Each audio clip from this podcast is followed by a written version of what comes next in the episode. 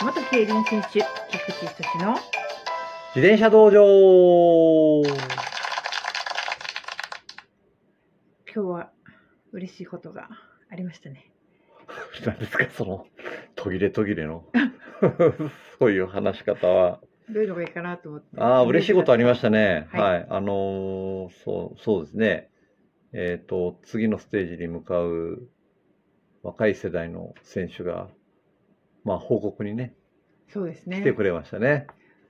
うん嬉しいですね。まあ本まあ、あ当にのー、2人ともその順調にはいかなかったんですけど、まあ、それを乗り越えてね、えーそれを達成してくれたんで、まあ、なんか会った瞬間、ちょっと大人になってましたね。うんそうですうね。うん、ん2人とも。大人になってた気がしますね。で、うん2人とも車自分で運転してたのでびっくりしましたけど、そうですね。 はい、うん。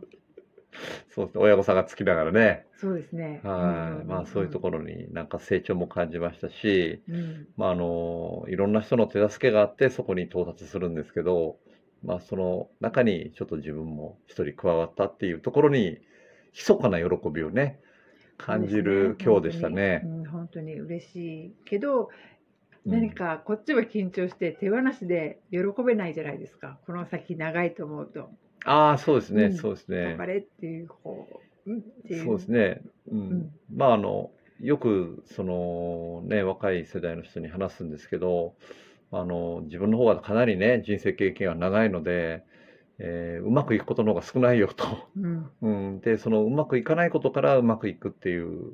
ことに、まあ、一生懸命逃げずにね、えー努力を重ねていけばそれが経験になって自分に返ってくるんで、えーその時はあのしっかり、えーみんなが後押ししてくれて今があると思って奮い立って頑張りなさいっていうね言葉を送りましたけど、はい。はいまあ、まさに今の自分もそうなんですけどねこの年齢になっても。うん。うん、なかなかこうどうしたらいいかなというところをね、えーいろいろ指導法についても考えながらっていうところで、まあ、模索を続けてるそうですね感じですけどね。ううんんはい。はい、といういい一一日でし今た。日はいい一日でしたね。い。はい、うん、はい。でなんかあの喋りも綺麗に喋らずに本音で喋りましょうってこの前話し話したじゃないですか事務局が。えいつですか。この前ですかねこ。の収録でですかそうそう収。録でね。そうでしたっけ。う。んそうですね。うん、この前ね、チャリダーを見てたんですよ。はい。で、え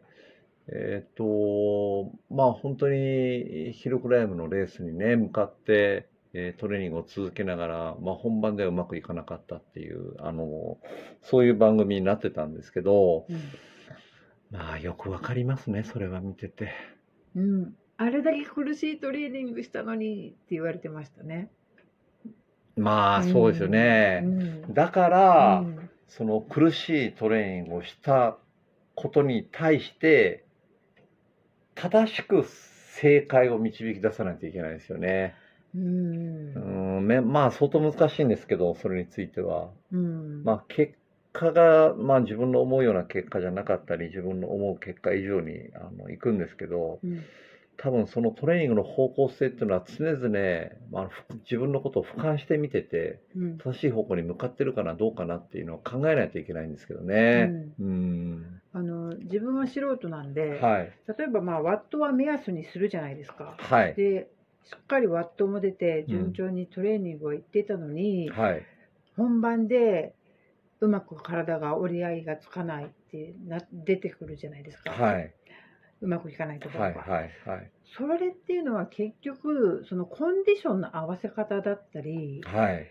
アップの仕方だったりとか、うそうん。いうことも影響してくるんいですや、もうまさにそうですよね。まあ、練習中のそのワットっていう指標については、まあ、トレーニングがうまくいってるかどうかっていうのを表すの一番わかりやすいところではあるんですけど、うんまあ、それが、まあ、例えば本当にいい数値で現れていくときに、えー体のエネルギーも使ってるわけなんですよ。うんうんうん、で、やっぱりこう、トレーニングで調子がいいときっていうのは体使い切ってるんで、はいで、エネルギーもやっぱりこう、まあ、食事とかでね、あの補給しなきゃいけないんですけど、それも足りてるかどうかっていう、まあ、休養っていう問題になるんですけど、うんうんまあ、踏めてる時ほど休養を多くしないといけないですし、はいで、あとテーパリングっていうレースまでの調整期う間、んこれがもう一番難しいですよね。うんだから去年はこの方法です。あの成功したから今年それでいけるかっていうと、まあ、日々体変わってますし筋肉の量も変わってきてるんで、大体それ当てはまらないですもんね。うんううんん、テーパリングについてもい一度軽く触れたんですかね。この触れましたっけね番組でもはい、うん、もう一度簡単にどういうことをしていくのかっていうのを聞いてあまあすか。そうですね、はい。えっ、と自分が指導しているチームについてはテーパリングは非常にあのなんでしょう繊細にやります繊細。繊細にやりますね、うんうんだから毎年同じ方法はこうしてないですよね具体的にどういうことがテーパリングの要素としてあるんですか。それあとメンタルも調整していかないといけないんですよ、本番に向けてうん。メンタルを本番に向けて最高潮に持っていかないといけなくて、まあ例えば早くその調子を上げすぎないとか気持ちを上げすぎない。まあ調子もですけどね、調子は調子というのは体の体の調子も上げすぎない、うんちょっと休養を入れたりしながらうまく波を作ってレースまで最高潮に持っていくっていうことをやるんですけど、うん実際にその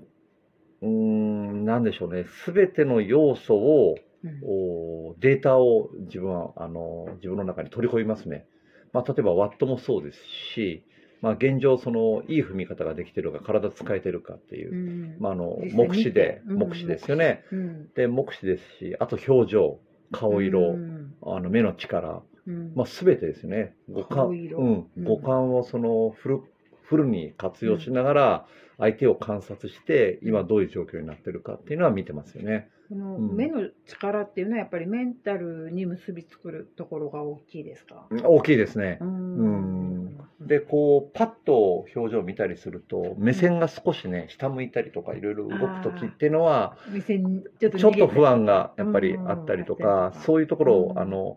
まあ、あの、トップクラスの選手になるほど、その、ポーカーフェイスっていうんですかね、あー表にこ全う、面見せないようにするんですけど、見せない一瞬見せるときはやっぱあるんですよね。それを見逃さないようにうんうんしてますね。うん、でうん、逆にこう、ギラギラした感じが出過ぎているときは、ちょっと休養して、一度調子を上げすぎないように抑えたりとか、まあ、そういいうことしながら本戦に向かうんですけど、これは本当に繊細ですね。そうですね、うんその顔色っていうのはそのやっぱりはい体の状態ですよね、多分状態ですね。あの栄養補給ちゃんとできてるか、うんうんうんうんうん疲れが取れてるかっていうところを顔色から見ることもできるっていうことですか、ね、そうですね、顔色とうん目,、目はしっかり見ますね、自分は。ううんん、どういう状況か、うんはい、で体が動いてるかどうかっていうのは目視で見る、目視ですね。ううんん、でワットでもきちんと出てるかそうですねっていのをはデーい、タも数値もそこではは組い。み合わせで、て、まあ、一つはワットもそうですしうん、まあ、練習中のタイム計測、あタイムタイム計測うんはいで、直前にタイムが出たり、ワットが出ると、やっぱりみんな喜ぶんですよ。うんまあ、選手も指導者も含めて、はいみんな喜ぶんですけど、自分はそこからの情報は当てにしてないですよね、そうですね逆菊に池。さんはそのそこだけは